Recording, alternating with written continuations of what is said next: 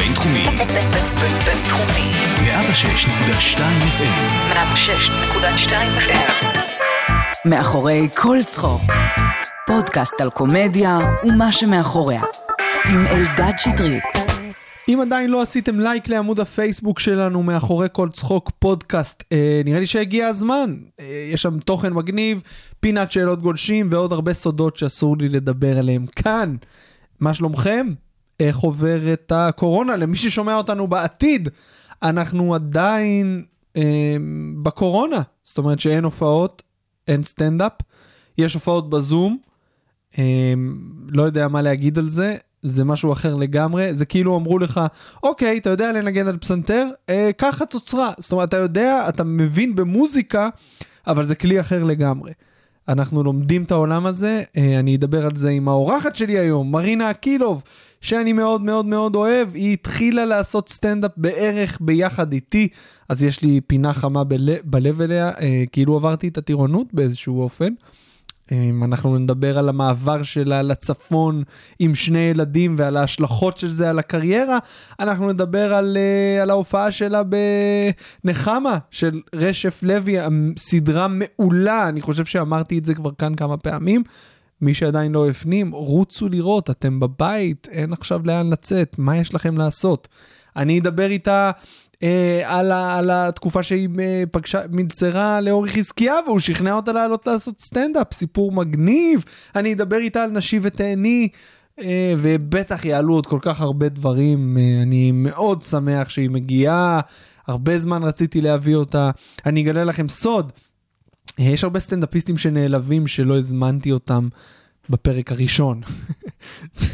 אני מרגיש את המבטים כשאני בחדרי אומנים של כל מי שעדיין לא התארח כאן, כאילו מי ישמע אני איזה ג'רי סיינפלד, ממש לא. אה, אבל כן, אני מרגיש איזושהי תחושה של קיפוח בקרב מי שעדיין לא היה ורוצה להתארח. אני רוצה לציין כאן בפני המאזינים והקומיקאים שמאזינים שאין שום משמעות לסדר של האירוח, של האורחים שלי כאן. לצורך העניין, השבוע סימסתי לגורי אלפי שיגיע. הוא לא ענה לי, אבל uh, עדיין, אתם נמצאים בחברה טובה, כל מי שפניתי אליו רק עכשיו. Uh, גורי, אם אתה שומע את זה, יאללה, בחייאת, אין לנו הופעות. תגיע לכאן, אני יודע שאנחנו לא מכירים באופן אישי. אם אתם מכירים את גורי אלפי באופן אישי ושומעים את זה, תגידו לו לקפוץ לאולפן שלי. זהו, אה, מה שמצחיק זה שככל שהתוכנית מתקדמת, היא צוברת יותר מאזינים, אז תאורטית עדיף להיות בפרק ה-500 מאשר בפרק ה-5. זהו, אה, אנחנו נשמע עכשיו קטע סטנדאפ קצר של מרינה קילוב, ומיד אחרי זה גם נדבר איתה. יאללה, תהנו. אבל באמת הבעיה הכי גדולה בלהיות בוכרית זה שבאמת זה עם שמרן, זה עם שנתקע בשנות ה-80, כמו טבריה. אה, אבא שלי ראה את הסטנדאפ שלי, סוף סוף, וככה בדיוק פגשתי אותו כזה ביום שישי, וכאילו לכבוד הקידוש, הוא כזה תמיד מתלבש חגיגי, שם גופייה ובוקסר. ואמרתי לו, אבא, נו, ראית את הבת שלך עושה סטנדאפ, מה חשבת לעצמך? אז הוא אמר לי, תראי, אני לא כל כך מבין למה בחורות צריכות בכלל לדבר. אמרתי לו, אבא, אני רואה לך את הביצה. תודה, כן. לא, אבל זה בסדר, אני אוהבת את אבא שלי, כי בכל זאת ירשתי ממנו את הציצי. חשוב, כן. אז אני נשואה. אני, אני נשואה באושר, שלא יהיה ספק, באמת, אני נורא אוהבת את בעלי. אני לא חושבת שיכולתי להתפשר על מישהו טוב יותר. פעם, פעם אמרתי את זה באיזו הופעה, ומישהי אמרה לי, אה, סליחה, אני לא התפשרתי על בעלי. אז אמרתי לה, חמודה, בואי אני אסביר לך משהו על זוגיות. אם את לא התפשרת? כנראה שאת הפשרה. כן, עכשיו אני נשואה כבר, אה, וואו, כמה זמן לא עשיתי מפסעות? ארבע שנים? גם תמיד אומרים שגברים כאילו לא, אנחנו תמיד מתלוננות שהם לא שמים לב לכלום. בעלי בא אליי לפני כמה זמן, אמר לי, נו, אני רואה שהסתפרת. אמרתי לו, נכון, אבל עברו כבר שבועיים. אז הוא אומר לי, נכון, אבל רק עכשיו עברתי על הוויזה. מרינה קילוב, מה המצב? מה קורה, אלדד? תדברי קרוב למיקרופון, שלא נביא אותך לפה שוב מהצפון הרחוק. או-אה, טוב. כן, לקחתי מה... בחשבון. אה, אני אמרתי בפתיח, אני אחמיא לך. אה, סימסתי השבוע לסטנדאפיסט סלאש סטנדאפיסטית, והוא אמר, אני לא, אני לא רוצה לבוא כי נעלבתי שלא הזמנת אותי קודם. אז אמרתי שאין שום משמעות לסדר, להפך, ככל שאני מזמין מאוחר יותר, יש יותר מאזינים. נכון. עוד uh, סוד קטן, זה שיש לי רשימה מצומצמת של חברים קרובים שאני יודע שיהיה לי כיף איתם, ואני רוצה שהם יזכו להרבה מאזינים יחסית, ולכן לא הזמנתי אותם בפרק 5, את אחת מהם. אמרתי לך כיף. את זה גם, uh, לדעתי, באחת השיחות הארוכות שהיו לנו בטלפון, אז כיף שבאת. תודה, אה, כיף להיות פה. יום סידורים במרכז, כי את גרה בצפון, ספרי לי רגע מה, Hmm. מה עשית כאן היום. כן, אה, לא, מה שעשיתי זה לא מעניין, זה שהייתי פה זה, זה העניין. אוקיי. כאילו, זה, העניין הוא להגיע למרכז. כן. אה, כן, לא משנה, נפגע, ניסיתי לעשות את זה יעיל, אז נפגשתי ככה עם אנשים שמפרים אותי, מהמם. נקרא לזה ככה, אבל אה, כאילו, האמת היא שלאחת הפגישות באתי בתחושה ש... אוקיי, אז אה, נגמרה השבעה על הקריירה, ועכשיו אפשר לחפש, כאילו, אתה יודע, מה לעשות, אבל דווקא מי שנפגשתי איתו די נתן לי... אה, מוטיבציה? הפיח, כן, הוא הפיח בי תקווה. מה יהיה? אה, אז אתה יודע, אז אם היית שואל אותי לפני הפגישה הזאת, הייתי אומרת לך, תחפש עבודה. כאילו. אה, יש לי תחושה שבאמת, אה, התחום הלך? זהו? סיימנו? הייתה לי תחושה, בוא נגיד ככה, יש לי תחושה שהתחום כרגע ייקח לו הרבה זמן להשתקם. כאילו, ש... שנהיה ככה בסביבות השנה. אם אני כבר, אתה יודע, ממרץ כבר עברה חצי שנה, זה לא כזה... וואו. כן. לא יאמן שבחצי שנה עשיתי את מספר ההופעות שהיה לי בשבוע. מטורף. אני רק עכשיו נופל לי האסימון. נכון. מה עם זום וכאלה את עושה? זהו, אז עכשיו באמת אה, אני מתכווננת לזום, כי אני מבינה שכנראה צריך לנסות את העניין הזה, כי יכול להיות שלשם אה, נלך. תראה, תכלס, אם ההופעות יהיו בזום, אז מה אכפת לי שאני גרה בצפון? כאילו, כן, הרווחתי אז מזה. הרווחת לגמרי. בדיוק. אה, אבל אה, כן, נראה לי שצריך לנסות. אני, אה, לא עשיתי הופעה בזום, ניסיתי איזה משהו כזה, והרגשתי מאוד לא טוב עם זה. אבל עכשיו באמת, לא משנה, הבחור הזה שדיברתי איתו גם, דיברנו על ה... על הופעה בזום, והוא ניסה ככה להדריך אותי איך, איך מחזיק, איפה כאילו למקם את המחשב, אמר לי, את צריכה למקם את זה בגובה פטמה. וואלה. כן, כאילו לעמוד ולמקם את הלפטופ כאילו בגובה הפטמה. אז שאלתי אותו כאילו בגובה של הפטמה שלי היום או לפני חמש שנים, כי זה ממש קריטי. אז אה, מצחיק. כן. אז לא, אז לא עשית הופעות כאילו ממש בזום עד עכשיו בכלל? לא, לא. איך זה קרה? קודם כל, בזמן הקורונה הייתי עם הילדים בבית. אז, אוקיי, לא, אבל... אז ממש לא יכול, כאילו לא התעסקתי בסטנדאפ בשום צורה. נכון, אתה יודע, המוח היה כן, כאילו, וואו, לג... זה- וואי, זה היה נורא. נורא. זה היה נורא. אני יד... את, כאילו עכשיו את במצב אחר מזה? הילדים בגן. אבל עכשיו את כן במצב של אוקיי, אני סטנדאפיסטית באיזשהו גלגול? כן, לא, רק בבוקר, משעה שבע ורבע עד רבע, לש... עד רבע לארבע, זה כאילו הטווח שיש לי כדי לזכור שאני סטנדאפיסטית. טווח מדהים, קונה. נכון, קונה. כן, כי, אבל ת, ת, תבין מה קרה, אני הייתי בחופשת לידה. מלפני, מ, מהרגע שהבן שלי נולד, התינוק, שזה היה בסביבות אוקטו, סוף אוקטובר, וכזה היה לי בראש, שכאילו כזה אחרי פסח אני אכניס אותו לגן. סביבות גיל חצי שנה כזה. ובינתיים הגיע, הגיעו חודשי פברואר ומרץ, ופתאום נכנסו לי מלא הופעות, וכבר הייתי בשלב שאני כן יכולה להופיע, אבל הוא עדיין בבית, אז, אז כאילו בא לך למות בבוקר, וכאילו יש לך אנרגיה קצת יותר חיובית בערב. ופתאום אמרתי כזה, רגע, למה אני מתעקשת על אפריל, כאילו על אחרי פסח? בוא עכשיו אני, מה הסיפור? אז הוא ייכנס בראשון למרץ לגן, מה כאילו... עוד וישר חודש כזה... לשלם, לא? זה השיקול. נכון, זה היה השיקול, נכון, אבל מצד שני, נכנסו לי הופעות, והרגשתי שאני רוצה לתת את האנרגיה להופעות, ואני כבר יכולה לשים אותו בגן, ואתה יודע, אפשר כבר כאילו להתכוונן לעניין הזה עם התשלום. אז uh, החלטנו כזה, אני ובעלי כזה, אתה יודע, חישבנו את המספרים, בוף, יאללה, מכניסים אותו. ישר הודעתי למנהלת, ש... אתה יודע, למנהלת של, הג... של הגן, שאני רוצה להכניס אותו כבר בראשון למרץ. ואז הוא ככה נכנס, התחילה הסתגלות אה, בקיבוץ, בגלל שאני גרה בקיבוץ, צריך לדבר על זה, אז ההסתגלות היא מאוד איטית, אתה יודע, יום ראשון את באה לשעה, כן. טוב, ביום השני, אמרתי לה, תקשיבי, אני באה ליומיים הסתגלות, ביי, כאילו, הילד שלי יסתדר, אל תדאגי. קיצר, התחלתי את ההסתגלות, הוא כמובן נהיה חולה תוך איזה יומיים, היה בבית, ואז ככה, אתה יודע, סוף שבוע, וזה, 15 למרץ זה היום שבו הוא נכנס ליום מלא, אני כבר יודעת את זה, ואני כאילו מתכננת, יאללה, פגישות, עניינים, בום, קיבלתי גם את הגדול באותו יום. יואו. נסגרו הגנים. אז הייתי כאילו, אתה יודע, כאילו גססתי, סתם, אני מגזימה, מה זה גססתי? אבל אתה יודע, הייתי כזה בחופשת לידה, חופשת לידה, חופשת לידה, באה טיפה להתאוורר, בום, מקבלת גם את הגדול, ואני לא יודעת מה, אתה יודע, ואני לא יודעת איך להתמודד עם זה. איזה מטורף. הייתי לבד עם שני ילדים, אחד שהוא כמעט בן שלוש, אחד שעוד יונק. כן, ו- אני זוכר שדיברנו על זה ואמרתי שאת לבד, ואני כאילו, אמרתי, אני עם, ביחד עם אשתי לא, לא שורד את זה בכלל. אני לא שורד את כך. זה. זה שאני חי זה לא אומר שאני שורד את זה. נכון, בואי, נכון, איך, נכון. מה עשית? אז קודם כל, בהתחלה אה, הפסקתי להגיד שזה קשה, פשוט התחלתי להגיד שזה לא אפשרי. בדיוק, כאילו, זה לא- לא אפשרי. כאילו כזה בהתחלה אמרתי, וואי, למה אני לא מסתדרת כזה עם שני... כאילו, מה קורה? לא, זה לא אפשרי. אני אחת על שניים שהם באמת באמת שניהם נורא נורא בגילאים מאוד מאוד בעייתיים כרגע. אמ, ובאיזשהו שלב פשוט לקחתי, כאילו, התחלתי לקחת מישהי שתהיה איתי. בזמנים ש... לא משנה, שינו לבעלי את, המשמר... את העבודה למשמרות, אז כאילו בבקרים פתאום הוא היה איתי, ואז בערב לא, ולחילופין, פתאום בערבים לא, וב... ובבוקר כן, אז uh, בזמנים שהוא לא היה איתי, פשוט לקחתי מישהי שתהיה איתי, איזה צעירונת ככה, אתה יודע, שפשוט תהיה איתי שלוש שעות רצוף בזמן שאני איתם. מישהי שאיתי בבית, שאתה וואי. משלם לה בזמן שהיא איתך בבית, זה כאילו... אבל איזה אין ברירה.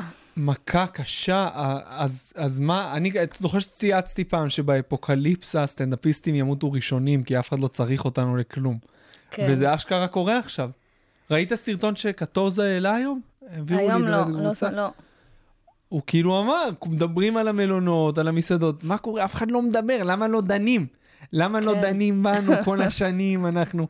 כלום, ממש, כאילו, מבדרים פשוט... אתכם שם, כן, ואתם כאילו... מתנדבים בזה, צוק איתן, פשוט שמים עלינו זין, אין כלום, אין הופעות, כי אף אחד לא, זה לא, זה כאילו לא רלוונטי. כן, זה, תשמע, זה שוק מאוד גדול, כי אני לא חושבת שאף אחד מאיתנו דמיין. אתה יודע, אנחנו כאילו עם כזה, שכל הזמן כזה קם בבוקר, ודי, אני פורש, אני לא יכול יותר, די, אני פורש, אני אה, זה, לא אכפת. ופתאום אתה אומר כאילו, פ, אתה יודע, פתאום יש גזירה כזאת משמיים, שמשהו גדול ממך מאלץ אותך לא להופיע, ואתה כזה, רגע, רגע, שנייה, רק- לא התכוונתי, כאילו, תנו לי שנייה להתבחבש עם עצמי אם אני בעניין הזה. כאילו, פתאום זה כל כך מלמעלה, לא דמיינו שמשהו כזה יכול לקרות. כן. אתה לא מדמיין סיטואציה שלא יהיה קהל. וואט, ש, שלא יהיו הופעות ושאף כן. אחד לא יופיע. כן. זה לא שאתה בצפון וכולם בדיוק, מופיעים. או ואתה- בחופשת לידה, עזוב צפון, בדיוק. חופשת לידה זה יותר גרוע, כי את יושבת בבית, השדיים בחוץ, וכאילו, ודברים קורים ו- ולא לך. אבל זה לא הרגיע אותך באיזשהו מובן, שכאילו, אוקיי, עכשיו זה כבר לא תלוי בי, כולם כן. לא מופיעים, זה לא משנה איפה אתה גר, כמה אתה גר קרוב לקאמל, אין לזה משמעות. אה, תראה, בהתחלה זה קצת הרגיע, אבל אחר כך, כשהייתי חלודה, וחזרנו להופיע, פתאום הרגשתי שהמרחק, אה, שזה משהו שלא הרגשתי בשנה האחרונה, אה, הרגשתי פתאום שהמרחק אה, הוא כן מפריע לי, כי פתאום אני צריכה ללכת להופעות סתמיות, כן. ולפני כן כאילו הגעתי למצב שאני לא נאלצת לעשות את זה. אז, אז, אז מהבחינה הזאת זה קצת הפריע כאילו המרחק, וקצת הייתה איזו תחושה של... אני, זאת אומרת, התחלתי להבין שאני אצטרך כנראה לשנות את התפיסה ו- ולנסוע יותר להופעות חינמיות, חינמיות וכאלה, אתה יודע, וקצרות. זה בעיה שתכף ניגע בה. כמה זמן את מופיעה? חמש התחלנו שנים. בערך ביחד, התחלתי קצת לפנייך, נכון? התחלת לפניי, וביום הראשון שהופעתי בפקטורי, אתה קראת לי. אני זוכר. אני כן. זוכר שישבנו בשיחת פתיחה נכון. ביחד, נכנסת באיחור, ואמרת, היי, אני מרינה, וראיתי שאת לחוצה כזה, זו הפעם הראשונה שלי, אבל ידעתי שתהיי בסדר. כפרה עליך. הייתה לי תחושה טובה. אני לא זוכר את ההופעה הזאת, לא... איך הלך לך?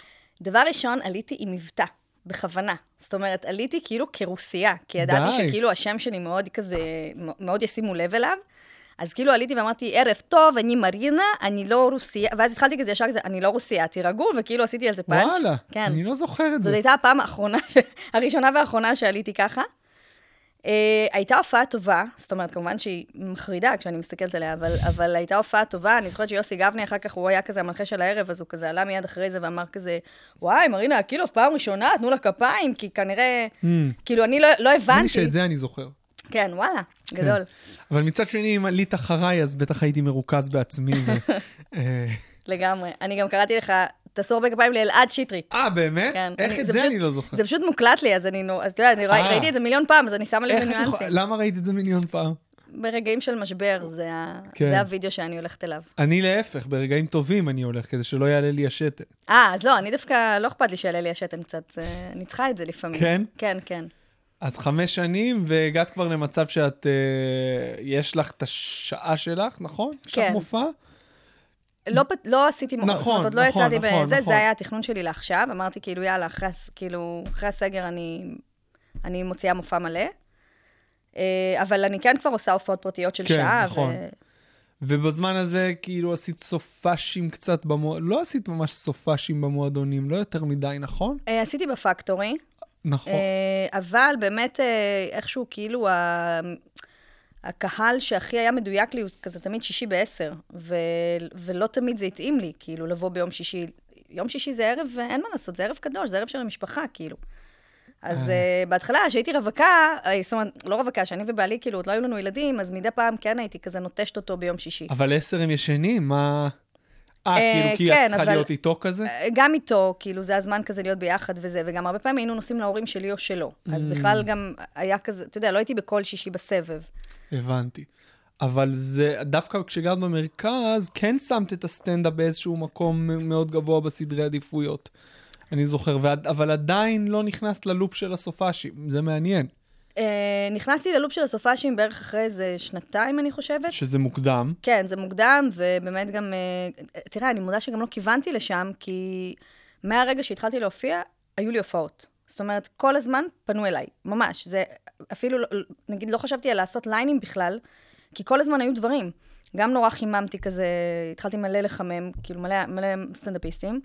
וכל פעם שהיה כזה איזה ליין של בנות, כאילו מלא בנות כזה שהתחילו להופיע וגם פתאום קיבלו הופעות, אז היו כזה גם מציעות לי לבוא ולהצטרף, וכמובן נשים תהני. שזה- אבל נשים לא מקבלות במה. אה, אין אף גבר. בשביל, אני רק אגיד את זה, בשביל להיות שנתיים בתחום ולקבל סופאשים במועדונים, אתה צריך להיות ממש מדהים בסטנדאפ כגבר, אה, או כאילו להיות, או לעבוד במועדונים ולקבל את הצ'אנס. כן, אבל אני צריכה- כן חושב שבתקופה שאת את התחלת, אמרו, אוקיי, אה, אנחנו כן רוצים בנות ב line-up, ומי שיש לה את זה, אה, גם אם כאילו היא עדיין בתחילת הדרך, היא תקבל את הספוט. נכון, ואת אבל... לקחת את זה בשתי ידיים, כל הכבוד. אז לא, אני אגיד לך גם עוד משהו. תראה, קודם כל אני התחלתי לעשות סטנדאפ, זה אמנם היה רק שנתיים, אבל הגעתי מאוד מאוד בשלה. יחסית, זאת אומרת, ברור שיש לי עדיין עוד מלא דרך לעשות, ואתה יודע, ויש הופעות שאני כאילו יכולה לחזור הביתה ולא להבין למה, למה בכלל יצא, למה שחיתי בתור זרע, כאילו. אבל, אבל, אה, אבל אה, כן, באתי כאילו קצת יותר בשלה, בוגרת, ידעתי פחות או יותר, אה, זאת אומרת, למה? איך את מסבירה את זה? אה, דבר ראשון, אני חושבת ש... קודם כל רציתי לעשות סטנדאפ מאז ומעולם. זאת אומרת, זה היה החלום, כאילו... אני זוכרת ש... סתם, התאמנתי כזה על הסיפור הזה, אז אני אספר אותו, למרות שלא לא כיוונת את השאלה. אבל, התאמנתי על כן. הסיפור הזה. לא, כי זה, אתה יודע, חשבתי כזה, מה תשאל אותי וזה, וככה דברים התחילו לצוף לי, ואני ילדה שישית, וואלה. אוקיי? גדלתי בבית... אה, את מדברת על זה בהופעה? אה, קצת. לא, כאילו, כן, כאילו אני מספרת קצת, שההורים שלי היו לי, כאילו עלו והגיעו עם ארבעה ילדים ועשו פה עוד שניים. ו... אה, בקיצור, אני ילדה שישית, ו... וכאילו באתי גם כזה מבית יחסית שמרן, והיה ברור שכשהיינו רואים סרטי וידאו בבית, כל מיני קלטות וזה, פעם, אתה יודע, שנות ה-80, אז אה, היו כאילו את הסרטים שהאחים הגדולים שלי יכלו לראות. אבל הרבה פעמים היו שם קטעים שאני ואח שלי הקטן, כאילו, שנינו הקטנים לא יכולנו לראות. אתה יודע, תמיד כזה קטעי סקס וזה, אי אפשר. אז כל סרט שהיה מגיע הביתה, היו ישר כזה, היינו ישר שואלים, "אה, מותר לנו, אנחנו יכולים לראות את זה, זה משהו גם אנחנו יכולים לראות? והיה צריך לבדוק ולראות, ואח שלי היה כזה הבקרה, הוא היה בודק, אחי הגדול, אם זה כן אה, התעסקות של שמרנים. ואז הגיע אה, גסויות. הגיע סרט גסויות, חבר של אחי כאילו הביא לו את הקלטת, ואני כאילו רואה את אדי מרפי עומד על במה, ואני כאילו קוראת מה כתוב מאחור. הייתי לדעתי בת שמונה, משהו כזה. קוראת מה כתוב מאחור, ואני אומרת כאילו, אוקיי, אין פה, אין פה, הוא מספר בדיחות, כתוב כאן שהוא מספר בדיחות, אני כאילו, אפשר לראות את זה כאילו? אז, וכאילו, אז אמרו לי, לא, כי זה גסויות. אני אומרת לו, אבל, אבל אין, אין כלום, כאילו, כתוב שהוא מדבר על במה.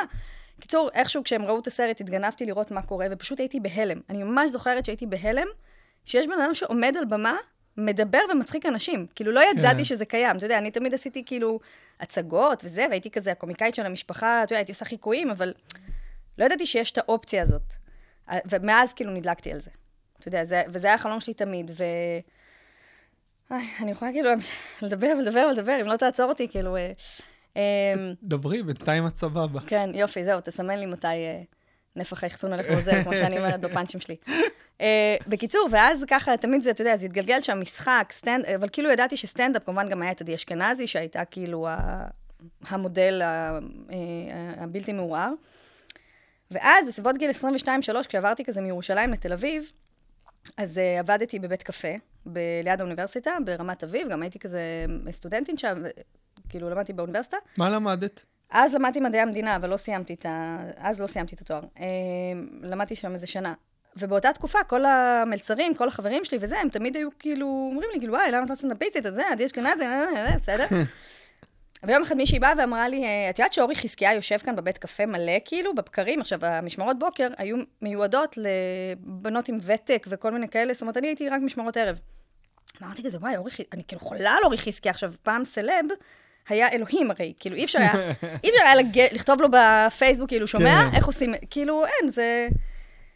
קיצור, איכשהו התכווננו, באמת, הבית קפה כולו התגייס למצב שאני עובדת במשמרת בוקר, בונים על זה שאורי חזקיה יגיע באחת המשמרות האלה, כאילו הבוס שלי נתן לי כמה משמרות, הוא הגיע באותה משמרת, מישהי באה אליי כאילו מהצד השני של הבית קפה להגיד לי כאילו וואי תקשיבי הנה אורי זה בשולחן 11 בואי את מגישה לו את הקפה, כולם התגייסו כדי שאני אוכל לדבר עם אורי חזקיה, זה היה ככה. כאילו. טוב אני מגיעה, מגישה לו את הקפה, הוא כזה יושב עם לפטופ, אני כזה, היי, אורי, אה, שומע? והוא כזה מסתכל עליי, אני אומרת לו, שמע, קוראים לי מרינה וזה, אני נורא רוצה להיות סטנדאפיסטית. הוא אומר לי, כאילו, קחי את הטלפון שלי, דברי איתי. ואני אומרת לעצמי, לא, הוא כאילו הוא רוצה להתחיל איתי.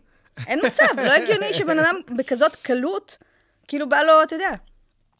קיצר, אני מתקשרת אליו, כי בכל זאת, מה אכפת לי אם הוא התחיל איתי? יש לו מספר ממש קל, אפילו לא היית צריכה לכתוב. אה, באמת? אני לא זוכרת. אני באמת לא זוכרת את זה. אה, בקיצור, אני מתקשרת אליו באותו יום, הוא אומר לי, כאילו, יאללה, בואי ניפגש בבית קפה, ואני כאילו, אין, הוא רוצה להתחיל איתי. כאילו, בדוק. אין, ממש לא וואלה, אכפת הוא לו. הצ- הוא הציע לך להיפגש? הוא הציע לי להיפגש בבית קפה, תקשיב טוב עכשיו. אנחנו... וזה שעבדת בו? לא, אז זהו, אז נפגשנו באחד ליד, ואנחנו יושבים, ובאמת, אנחנו מדברים איזה, באמת איזה שלוש שעות, והוא, כאילו באיזשהו שלב זה עצבן אותי שהוא לא מתחיל איתי. כאילו, הוא היה כאילו הדבר הכי מקצועי בעולם, הוא היה הכי חמוד בעולם, התחיל כאילו לתת לי נורא טיפים, ולנסות להסביר לי כאילו איך זה, איך כותבים בדיחות, נתן לי כל מיני וכאילו, אתה יודע, התחיל, כי הוא כל הזמן אמר לי, את צריכה לכתוב, את צריכה לכתוב, אמרתי לו, אני לא יודעת, אמרתי לו, אני נורא מצחיקה אנשים, כאילו, אבל כשיש לי הרמות להנחתות, אני כאילו לא מבינה איך כותבים קיצור, הוא אמר לי, זה הפנקס נתן לי כאילו מלא טיפים, ומאז כמה היינו נפגשים מלא בבית קפה, והוא כל הזמן היה מדרבן אותי. נו, עלית, עלית, עלית, ואתה יודע, לא, לא עליתי עדיין. וואה.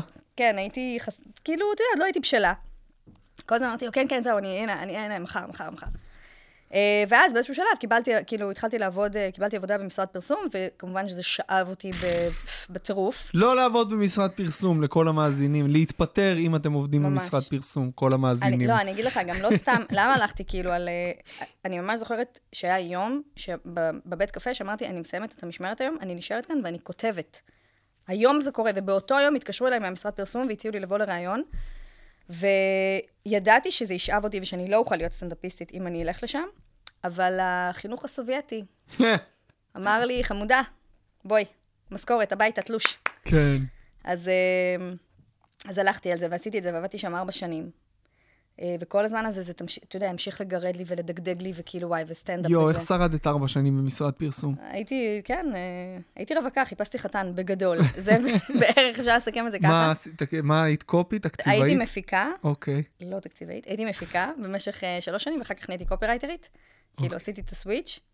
אה, כן, תשמע, זה עבודה מעניינת, זה משכורת, זה, זה, זה- אתה יודע, זו הרגשה שאת כאילו מחזיקה את עצמך. אתה יודע, אני מחזיקה דירה, אני זה, אני כאילו, זה, זה נותן לך אוויר בסוף. יש אבל- לי הרבה מה לומר, אבל גם לך, כן. אני אתן לך... לא, גם הייתי באמת, לא, באמת גם הייתי צעירה, הייתי חייבת כן, את הגב הזה. כן, כן, כאילו, ברור, יודע, גם ברור. הרגשתי שאני חייבת, גם פרשתי ברור, מהתואר, אז ברור. הרגשתי שאני חייבת מקצוע. ברור. כאילו, לא ראיתי, לא הבנתי שסטנדאפ זה מקצוע, מן הסתם. אה, זהו, ולימים, לא משנה, ככה המשיכו החיים להתגלגל, ובסוף באמת, רק, אה, רק בגיל 32 המופלג, עליתי... רק זה היה 32? כן, 32. ממש לא. ידעתי, חשבתי שהיית הרבה יותר צעירה כשבאת אז. לא, אני נראית, אבל... וואו, חתיכת סיפור. ואז אה, כמה זמן לקחת שאורי הזמין אותך לאורי מערי החברים? וואו, תקשיב, הדבר שהכי רציתי מהרגע שעליתי על הבמה, זה שאורי חזקיה יראה אותי. כי אתה יודע, אנחנו כבר עשר שנים לא היינו בקשר מן הסתם, ו... והייתי... הוא זכר אותך מן מה זה זכר? תקשיב, אני כאילו חיכיתי לו, חיכי, ידעתי שמתי, בגלל שגם הפקטורי רק היה כזה ב, בהתחלה שלו, כן. בדיוק, אז ידעתי ש, שיש סיכוי גבוה שהוא ייכנס. ויום אחד הוא בא ממש גם בהתחלה, באחת ההופעות של נשי ותהני, ו... והוא היה וראה, ונתן את המחמאות שהיה היית טובה? צריך. כן. איזה זה יופי. ממש בהתחלה הייתי... אני חושב שזה הדבר, אולי אחד השיאים שאתה יכול להגיע אליהם כסטנדאפיסט, שמישהו שהרצת, כן. מופיע איתך באותו line-up או מחמיא לך אחרי שהוא רואה אותך, זה, זה חתיכת טירוף, אורגזמה טירוף, ממש. מטורללת. אתה, ממש. אתה בהיי, אתה, אתה נמצא ב, בספרות אחרות אחרי שזה קורה להרבה זמן. כן. זה יכול להחזיק קריירה שלמה, מחמאה אחת של מישהו. אתה יכול להיות גרוע שנים, מישהו. שגדלת עליו יחמיא לך, אתה תיקח את זה איתך, זה דלק. זה גם, אה, זה גם מה שמציל אותך בתקופות הקשות בסוף. כן. כי יש מן הסתם הרבה תקופות שאתה כאילו אומר, אה, אתה יודע, שבא לך לפרוש, כאילו שבא לך פשוט...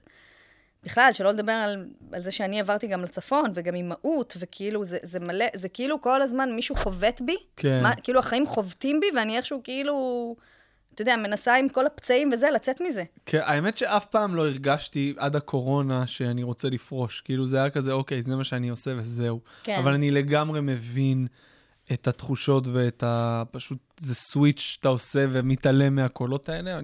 נכון. אז, אז אחרי חמש שנים בסטנדאפ, אה, יש לך ילד אחד, ואת אומרת... שניים. אה, ש... אחרי שניים עברת? בש... לא, עבר, עברת אה, אחרי לא, ילד... עברתי אחרי ילד אחד, עברנו, אבל עברנו אחרי, לפני שנת, כאילו שנה וחצי. אז עוד לא כן. הייתי חמש שנים בסטנדאפ, הייתי שלוש וחצי שנים. שאיך זה בכלל עלה הרעיון, כאילו, את מופיעה, את סטנדאפיסטית, כן. את מופיעה במרכז, מי העלה את הרעיון? אמ, אז אמ, קודם כל, כשבעלי הוא במקור מהקיבוץ הזה, נכון. והוא שנים שמר על הזכות שלו, Mm, אה, אתה יודע, של מיסים וזה, כדי שתהיה לו מתישהו אופציה לבנות שם בית. שאני גם צוחקת על זה בהופעה, שאני בכלל לא הבנתי שיש, כאילו, כשהוא אמר לי את זה בדייט השני, אז כאילו, לא, באמת, אני, זה פאנץ', כן? אבל אני כאילו אמרתי לו, מה זאת לבנ- מה זאת אומרת אתה הולך לבנות, אתה ערבי? כאילו, מה, לא ידעתי שיש מושג כזה שאנשים בונים לעצמם בתים. אבל הוא? לא יכל, לא, זה לא הייתה אופציה לבנות ופשוט למכור או להשכיר את זה? אה, לא, וגם, זה לא רק... אה, כי יש איזשהו רעיון שה, שבקיבוצים הם רוצים לשמור על הצביון, אז זאת אומרת, לא, המטרה שלהם זה לא שאנשים פה ירוויחו מנדל"ן, הם כאילו Mm. כן. באמת רוצים לשמר את, חיי הקיבוץ אוקיי, ואת הקהילה. אבל בלי קשר, אה, אז באמת, קודם כל, בהתח...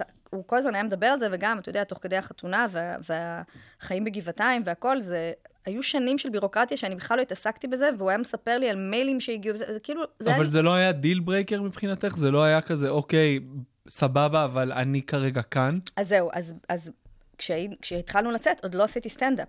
Mm. אז, אז אז לא, לא יכולתי, אתה יודע, לא, לא, היה לי, לא היה משנה לי, כאילו, לא משנה, אתה יודע, לא משהו, זאת אומרת, אמרתי, גם בוא נראה, גם דייט שני, מי בכלל יודע מה יהיה, כאילו. ועם הזמן, אה, תמיד זה העלה בי חששות, ותמיד אמרתי, כאילו, אבל מה, אני לא מבינה, מה, אבל נחיה בצ... איך, איך נעשה את זה? כאילו, איך אני, איך אני אפתח את הקריירה שלי? כאילו, אבל מצד שני גם, תשמע, אין לי הזדמנות לבנות בית במרכז, לקנות בית, אתה יודע, זה כאילו, זה כאילו, יש פה הצעה שהיא הצעה מאוד מאוד טובה, ש, שמאוד קשה לסרב לה, זאת אומרת, בטח ש, שכבר התחלתי כאילו, שהתחלנו כבר להקים את המשפחה. כל עוד, אני, אני מסכים, כל עוד סטנדאפ זה לא השאיפה הסופית המקצועית שלך. תראה, הייתי, הייתי שמחה, זאת אומרת, אני, זה נורא להגיד את זה, אבל הייתי שמחה אם זה לא היה קורה, כאילו, תמיד הרגשתי שזה כאילו ברכה, אבל זה גם קצת קללה בשבילי. אבל, אה, אבל אה, קודם כל, זה, זה קיבוץ ספציפית שהוא הוא לא, זאת אומרת, הוא בצפון הקרוב. המיקום שלו הוא כזה שהוא כן, זאת אומרת, זה כן ציוויליזציה, אני לא עכשיו כאילו, זהו, אני בלבנון. לא, זה לא משנה, אני חושב שגם לגור ב... בואי נלך... נתניה, חדרה, זה בדיוק אותו דבר. זה בדיוק אותו דבר נכון. מבחינה תודעתית. נכון. של כזה, מה, אני אלך עכשיו... הנה, את אמרת שזה קרה לך הרבה עוד כשהיית במרכז, מה, אני אלך עכשיו לערב של, של, שאולי יש שישה אנשים בקהל, כאילו, אחרי שאתה... לא, כבר- זה לא קרה לי במרכז. זה, זה לא היה משנה, הייתי יוצאת לכל אה, סוג... אוקיי. כן, לא, במרכז אוקיי. זה לא משנה, הייתי יוצאת לערבים בחינם, בדיוק, בכמויות. בדיוק, אבל זה מה שבונה אותך.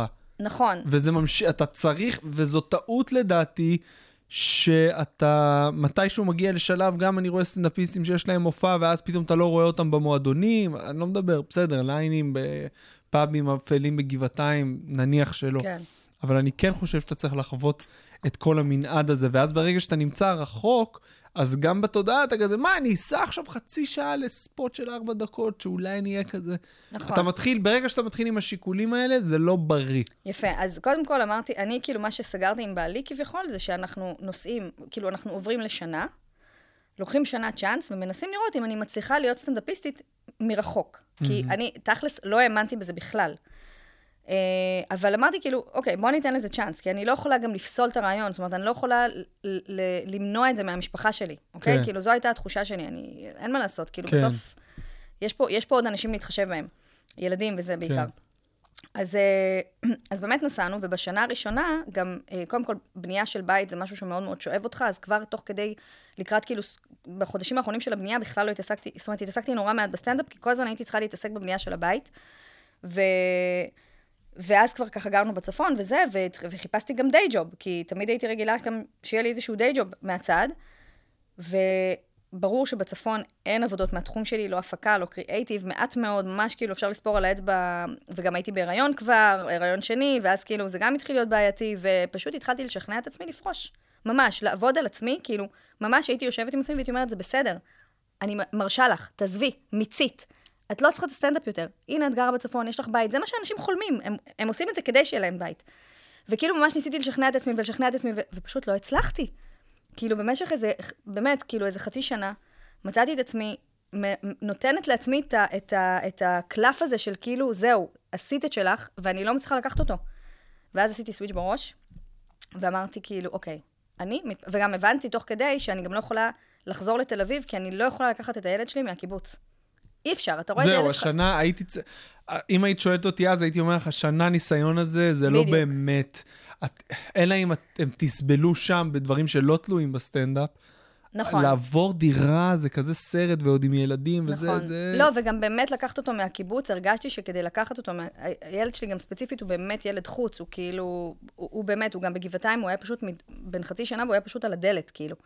אז הרגשתי שלקחת אותו מהקיבוץ זה משהו שאני יכולה לעשות רק אם נפשי ממש ממש נאכלת ונגמרת. כאילו, כל עוד אני במצב סביר, אני לא יכולה לעשות לו את זה. אז עשיתי סוויץ' בראש ואמרתי, אוקיי, אני מתפרנסת מהסטנדאפ, לא משנה מה יהיה. הפודקאסט, דרך אגב, מאוד עזר לי, כי הייתי שומע, התחלתי לח- לשמוע פודקאסטים בנסיעות למרכז, Mm, ופתאום זה נתן לי קצת כאילו בוסט של אנרגיה. וזהו, ואז התחלתי כאילו, אתה יודע, לשווק את עצמי בצורה יותר נכונה, ו- ולעשות מה שצריך. והתחלתי להתפרנס מהסטנדאפ. זאת אומרת, היית עושה מופעים באזור הצפון, הופעות פרטיות? גם, זאת אומרת, ממש לא רק באזור הצפון, אבל קודם כל נו- נוצר איזה מצב שכל הסטנדאפיסטים שמכירים אותי וידעו שאני גרה בצפון, חושבים שאני גרה בכל הצפון. אז כאילו, אתה יודע, אז פתאום כאילו הייתי מקבלת אסמסים כזה אחת ליום של כאילו נסראללה צריך הופעה, את ש- את כאילו ליד, כמה- זמן זה? מה שעתיים? לא יכול להיות, בצפון. אז כאילו, אתה יודע, אני... פנויה להופיע, לחמם אותי בפאב הפרה? בדיוק, בדיוק. אז uh, כל מי שאי פעם מגיע, צריך, כאילו, כל מי שרוצה הופעה בצפון ולכם אין כוח, אז תשלחו אותו אליי. Uh, אבל גם נסעתי מלא למרכז. לא, כאילו, אמרתי, אמרתי לעצמי, אני לא מוותרת על זה. לא, כאילו, אני פתאום קלטתי שאני לא יכולה. אני, למזלך הזמינו אותך להופעות שהן לא במה פתוחה, אחת בלילה, כן. שלושה אנשים. נכון, כי זה חלק, חלק מהיתרון והחיסרון, אבל חלק מהיתרון בלהיות uh, באמת uh, סטנדאפיסטית בתחום, זה שקודם כל נשיב את העיני, שזה ליין ברכה, שאנחנו באמת... Uh, כאילו, זה, היופי בליין הזה זה שהוא מרכז לנו את הקהל שלנו. זאת אומרת, אני יכולה להופיע בבמה הפתוחה או בסופש בפקטורי, כן. ויהיו שם כאילו בממוצע 25 אנשים שהם לגמרי הקהל שלי, כן? אה, אתה יודע, ולהופיע בפאב, בכל מיני, כאילו, אתה יודע, לא יודעת מה, הפ- הליינים של אה, דודי, שכפרה עליו, אבל בסוף להופיע שם ילדים עם חבר'ה בני 20, אני, זה מאוד, זה ממש עולם אחר, כאילו, הם ממש לא רוצים... הם, לא מבין, הם פשוט לא מבינים גם את מה שאני אומרת, כאילו... אה, בנושא הזה, אני פעם חשבתי כמוך, אני חושב שהנושא שאת מדברת עליו בסטנדאפ פחות משנה מאיך שאת מגישה אותו. נכון. זאת אומרת, יכול להיות שכמה שנים טובות בקומדי בר לימדו אותי אה, את מה האוקטב, אני יודע כאילו להתאים את החומר, את הניסוח של הדברים, אני רוצה להאמין ש, שאני יודע לעשות את זה. כאילו, אני יודע לקחת חומרים על הורות וילדים ולהנגיש אותם לקהל צעיר יותר יותר. או מבוגר יותר. אני חושב שזה משהו שצריך ללמוד לעשות. חשוב, זה שריר שחשוב לעבוד עליו, אבל נכון. אני לגמרי מבין את הנקודת מוצא של להגיע למקום ולהגיד, וואו, מי, איזה ילד בן 16 ירצה עכשיו לשמוע על uh, רופא שמוציא לי שליה ממש, מה... בדיוק. נכון, אולי לא, אה, כן, ממש כך, כאילו, אתה, אה, זאת אומרת, אני, אני יכולה אולי טיפה כזה להנגיש וזה, אבל נגיד באחת ההופעות האחרונות שהייתה לי בפאב כזה, פשוט הבנתי ש... לפני שעליתי הבנתי שממש אין טעם להיצמד לחומרים, ואני פשוט הולכת לדבר איתם. מהמם. ממש, וזה משהו שאני לא עושה עם קהל מבוגר, אני, אני לא צריכה, אני כאילו, אתה יודע, ה-comfort zone שלי הוא יותר בחומר. אבל פתאום פה התחלתי לדבר איתם, שאלתי אותם שאלות, וניסיתי להבין ממש, כאילו, מה אתם עושים בחיים, ואתה יודע, כל מיני כאלה.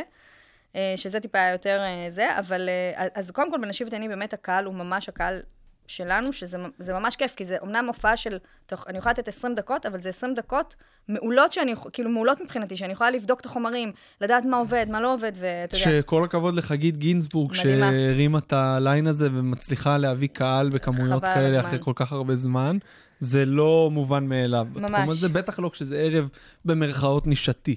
נכון, נכון, זה נשיתי, סתם. כן. אה, לא, זה ערב שגם באמת, אה, מעבר לחג... כמובן שחגית היא לגמרי הרוח החיה של הדבר הזה, אבל, אה, אבל זה גם, אתה יודע, זה, ב, בהיסטוריה יודעים הרבה פעמים שדברים לא קורים סתם, זאת אומרת, זה שילוב של כמה דברים.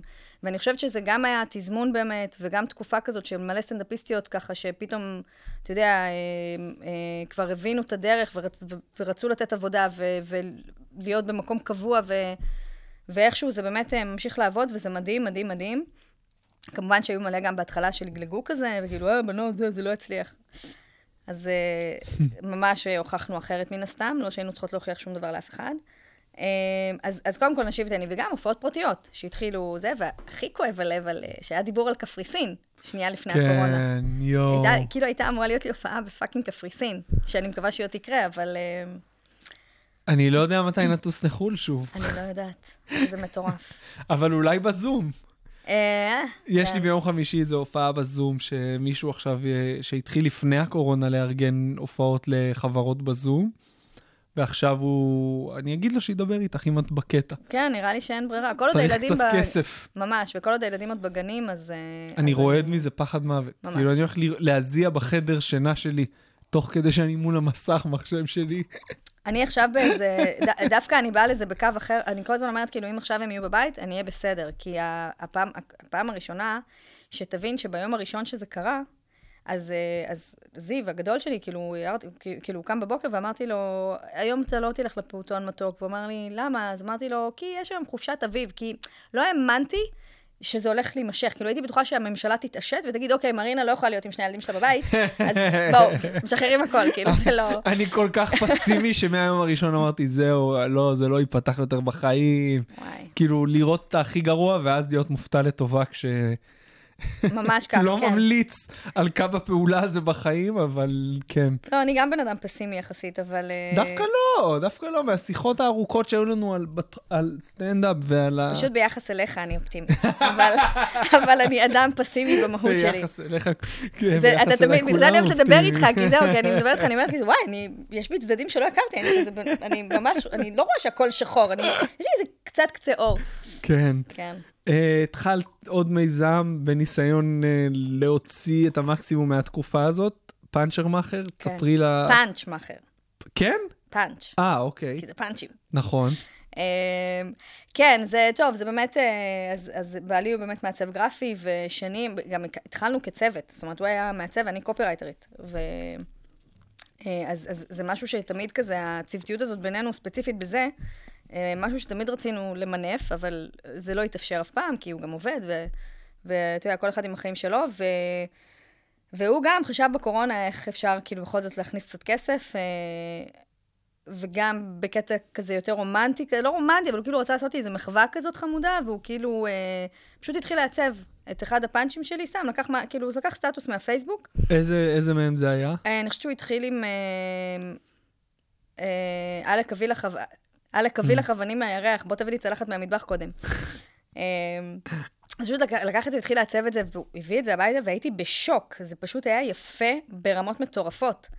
אה, זהו, ואז התחלנו באמת אה, ללכת על זה יותר, והוא ככה אה, עיצב יותר, ותראה, זה מדהים, אבל זה דורש המון המון שיווק. באופן כללי, מאז שנהיו לי ילדים, הרי כאילו כל התחום הזה של סטנדאפ, אומנים בכלל, אנחנו כל הזמן חושבים, הרי המוח לא מפסיק לעבוד. אין לי רגע שהמוח שלי נחבא, באמת. וכן, ציפרלקס. לא, באתי להגיד חוץ מהלידה, ששם במשך כמה שעות המוח די נחבא, אבל לא, אבל אתה יודע איך זה, כאילו אנחנו כל הזמן עובדים, חושבים מה מצחיק, מה לא מצחיק, זה כן יעבוד, זה לא יעבוד, וכאילו נורא מבאס אותי שהזמן שלי מאוד מאוד מוגבל, כי אין מה לעשות, מארבע אין עם מי לדבר, אתה יודע. אז לשווק גם עכשיו, פת... להתעסק בבוקר בשיווק של הדבר הזה, זה גם time consuming מטורף. אז מתי אני אכתוב? מתי אני... אני כאילו לא מספיקה. אה, אז, אז, אז כל פעם משהו אחר, אה, אתה יודע, ואז פתאום אני אמרתי לעצמי, כאילו, אוקיי, אז אני אעשה עכשיו סרטונים. אז פתאום התחלתי לעשות, לצלם סרטון, אז זה, גם, זה לקח לי, זה לוקח לי מלא זמן, כאילו, אתה יודע, עד שאני לומדת להציב את המצלמה, זה, תאורה, טייק, עוד טייק. אגב, הסרטון שהעלית שבוע שעבר, אבא של אשתי שלח לי אותו בוואטסאפ. כן, זה המשפט אז- ששמעתי הכי הרבה, אבא שלי העביר לי. כן. אז אני זוכר שכתבת, החלטתי שהסרטון הזה יהיה ויראלי, נכון? אה, בטוויטר, כן, אה, אני- ידעתי שהוא העבירה לי, אני איך את- חייבת להודות. אה, אוקיי. אז... לא, קלט, זאת אומרת, מה זה ידעתי? הבנתי שיש את הפוטנציאל להיות כן. ויראלי, בואו נ- נדייק את זה ככה. אה, וואי, זה היה מדהים, האמת שזה היה מדהים. אה, תראה, מה שאני הכי אוהבת בכלל, מאז שאני סטנדאפיסטית, זה להצחיק גברים. זאת אומרת, אני מבחינתי, באתי להצחיק גברים, לא באתי להצחיק נשים. כמובן שנשים, משוש חיי וזה על הדרך. זאת אומרת, זה גם חשוב, זה, זה ברור שזה המטרה, אבל, אבל כאילו יש לי איזה מין מטרת-על כזאת, להצחיק גברים. קודם כל, יש לי ארבעה אחים, גדולים ממני, ואתה יודע, גברים, גברים כאילו זכרי אלפא כאלה, לפחות הראשונים, השאר כאילו יותר התגלגלו, אבל זכרי אלפא כאלה שכאילו באיזשהו מקום, כל החיים שלי, בגלל שהייתי המצחיקה בבית, הם היו האתגר, זאת אומרת, לי, הייתי צריכה להצחיק אותם, לא, לא חיפשתי להצחיק את החברות שלי, כאילו. אז, אה, אז, אז כאילו מבחינתי גם, וגם כשהתחלתי לעשות סטנדאפ, אז גם ישר שמעתי כזה קולות של כאילו, וואי, איזה כיף, את יכולה לעשות ערבי נשים. לא, מה, זאת אומרת, למ- למה? אני רוצה לדבר עם גברים, אני רוצה שגברים ישמעו את הדברים המצחיקים שיש לי להגיד. אמ, אני חושב שזו נקודת מבט אה, גם מרעננת, כי בדרך כלל אה, נשים בסטנדאפ, קודם כל, לפחות בשנים הראשונות, היגעו בחוויות שנשים מאוד מזדהות איתן. אז, אז גם אני, אבל אני, נורא היה לי חשוב, זאת אומרת, להצליח להביא את זה, זה עדיין, כאילו, נורא חשוב לי להצליח להביא את זה מהזווית של, זאת אומרת, שהגבר יבין את, את הזווית שלי. אני, גם אם אני מדברת על הלידה, נכון שככל שאתה יודע, לידה ואימהות, אז טיפה זה יותר הרחיק אותי באופן טבעי מגברים, אבל, אבל אני, גם כשאני כותבת חומרים, אני מחפשת את הדרך להנגיש את זה לגבר. כמו שמנגישים לבן אדם, באמת, סליחה, אבל נכה, משהו בטלפון, כאילו עיוור וזה, אני כותבת את החומרים שלי בניסיון להנגיש את זה לגברים. זאת המטרה שלי, זה מה שאני אוהבת, אני אוהבת להצחיק גברים. שוב, כמובן, גם נשים, הקהל הנשי הוא מה שנותן לי את ה... מפיח בי את החיים. אבל מאוד מאוד חשוב לי להתמקד בקהל הגברי. ואיך את עושה את זה בפועל? זאת אומרת, כשאת כותבת, איך את מצליחה להיכנס? את אני- מתייעצת? אני את- חושבת על אחים שלי, אם זה היה מצחיק אה. אותם או לא. זה כאילו מבחינתי ה... מדהים שיש לך את זה. כן, ארבעה, באמת, יש לי ארבעה אחים, גברים כאלה, כאילו, היו בהופעות? כן, היו לא, לא, זאת אומרת, הצעירים יותר היו ביותר, ומבוגרים יותר בפחות, אבל הם היו, והם רואים קטעים שלי גם ברשת, והם... אה, ואני אני גם בודקת עליהם חומרים כזה מדי פעם, בשבתות, כאילו זורקת פאנץ', בודקת אם זה מצחיק. הבעיה עם זה, זה שאחרי זה כל דבר שאת אומרת, הם כזה, רגע, את בודקת עליי עכשיו חומרים? לא, אני יכול גם לדבר רגיל. אה, גם, קודם כל, אני בונה איתם גם חומרים הרבה פעמים, זאת אומרת, לא בצורה מובנית, כן? אנחנו פשוט, כאילו, השיחות בינינו זה פאנצ'ים, אנחנו מדברים בפאנצ'ים באופן כללי. כן. חלקנו יותר, חלקנו פחות, וזה נורא מצחיק, אבל אחותי הגדולה, היא כאילו חסרת חוש הומור, היא היחידה במשפחה שאין לה חוש. הומור. היא פשוט בן אדם בלי חוש הומור, והיא מסבירה את הדברים שאנחנו, היא. מסבירה את הפאנצ'ים. וכאילו, אנחנו כאילו, אתה יודע, אנחנו צוחקים בינינו וזה, והיא מסבירה את זה מהצד, אז אנחנו נורא כאילו, אתה יודע, זה נורא מוריד. אבל אה, לא, אז אנחנו מדברים באמת, זאת אומרת, אנחנו בית מצחיק סך הכל. אה, וזהו, היה לי נגיד, אתה יודע, פנה אליי מישהו לפני איזה, לפני הקורונה, אה, פנה אליי מישהו כזה מאיזה קיבוץ, אמר לי, אה, זה, אנחנו רוצים הופעה לקיבוץ, אומרת לו, כן, ככה, מחירים, עניינים, זה, ואז הוא אומר לי, זה ערב גברים. תקשיב, זה היה מבחינתי, איזה כיף. שיא בקריירה. זה, כאילו, הוא אמר לי, ראיתי חומרים שלך, אני רוצה סטנדאפיסטית שתצחיק את הגברים פה. וזה היה מבחינתי שיא בקריירה. אמרתי, כאילו, וואי, הנה, רוכח, כאילו, עשיתי את זה, וואלה, אני מצחיקה גברים. והיה טוב? היה מצוין, אה, כן, לא, היה מצוין. הייתה לי הופעה כזאת גם לקיבוץ בצפון לפני איזה חצי שנה, שנה. אה, גם נש... ערב נכון, נשים זוכרת את בזה, זה. והיה לי מה זה כיף. כן. היה לי מה זה כיף, כי זה בדיוק היה אחרי כאילו הריון ולידה, והיו לי הרבה חומרים, אמרתי, וואי, הם לא, הם לא יודעות מה מצפה להם, אני הולך לדבר איתם 20 דקות על. חדר לידה. הן עפות על זה, כאילו, אתה יודע, באמת לראות... אה, כן. זה גם כיף לראות זווית של מישהו אחר, אין מה לעשות, זה תמיד מעניין. ככל שאתה רחוק מהסיטואציה, זה אמור יותר לעניין אותך. אז מהבחינה הזאת דווקא חבל לי שהרבה אנשים נאטמים לסטנדאפיסטיות, נגיד. אני חושב שהדור שלי ושלך, אה, בגלל שהסטנדאפ שלנו מאוד אישי, כאילו, אם תיקחי את הסטנדאפ שלנו, זה, זה בסופו של דבר, קודם כל קטעים שאי אפשר לגנוב, כי הם אנחנו, כן. ו... זה הופך את הקהל, ל... זה לא משנה, כאילו, אתה לא צריך עכשיו שהקהל, זה חוזר למה שדיברנו עליו קודם, אתה לא צריך שהקהל יגיד, אה, אני מכיר את הסיטואציה הזאת. מספיק שהוא יתחבר למי שאתה, וישמע את הסיפור שלך, ויגיד, אוקיי, הבן אדם הזה מספיק מעניין, אני רוצה לשמוע את הזווית מחשבה, את הנקודת מבט שלו על החיים, אז עשית 80% מהעבודה לדעתי. נכון, אה, אבל עדיין באמת אה, בהמון אה, מקרים, זאת אומרת, אני לא באה להגיד שלסטנדאפיסטיות יותר קשה, זה ממש לא נכון, זה באמת תלוי בקהל. נגיד בנשים ותהני באמת, אני יודעת שאני לרוב באה, אתה יודע, אני נוחה, אני יודעת שהקהל מקבל אותי עוד לפני שפתחתי את הפה. אבל הרבה פעמים אפשר להגיע לסיטואציות שבאמת אה, מראש, בגלל שאת עומדת שם בחורה, אז, אז הוא כבר מראש לא מאמין שתענייני אותו. אז את כאילו באמת צריכה טיפה יותר להוכיח ש, שאת מעניינת, אבל... אה, כן, עדיין את מרגישה שזה, מה, במועדונים ו... וליינים את מרגישה שכשעולה אישה, הקהל עדיין יש לו את ה... אה, אני לא, לא יודעת להיכנס ספציפית למועדונים או ליינים, אבל אני חושבת שבאמת... אה, אה, תראה, קודם כל יש הרבה פרגון לנשים. אני חייבת להגיד, יותר ויותר... אה, הרבה יותר קולות של, כאילו, הרבה יותר מעריכים נשים שעושות סטנדאפ, אני מרגישה את זה בהרבה מקומות, אני מקבלת, כאילו, אתה יודע, זאת אומרת, רואים אותי כדבר מגניב ממש, אם, אם אני, כששומעים שאני סטנדאפיסטית, גם, גם בגלל הסטנדאפ וגם כי אני אישה, ובכלל אימא, ואתה יודע.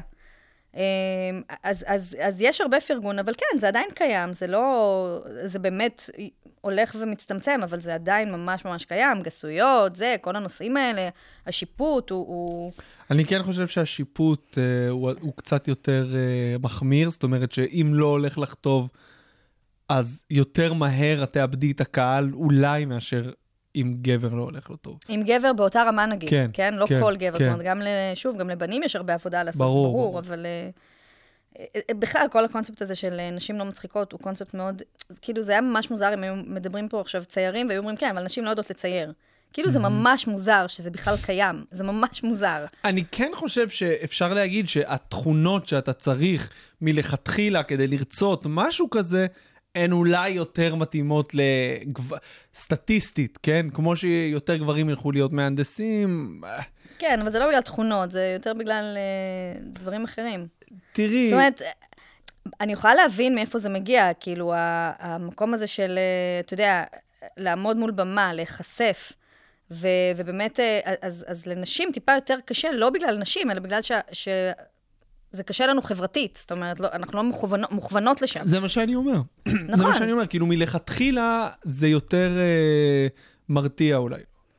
אז אה, זהו, אפשר לדבר על זה שעה, אבל... ממש. אני בדרך כלל לא אוהב להיכנס לנושא הזה של, אה, את יודעת, נשים בסטייק, כי אני לא חושב שזה, אני לא חושב שזה, אני חושב שצריך להתייחס לזה באופן שווה, ולא לא, ל- לא ל- להאיר עם זרקור על צודק. קושי שיש לנשים.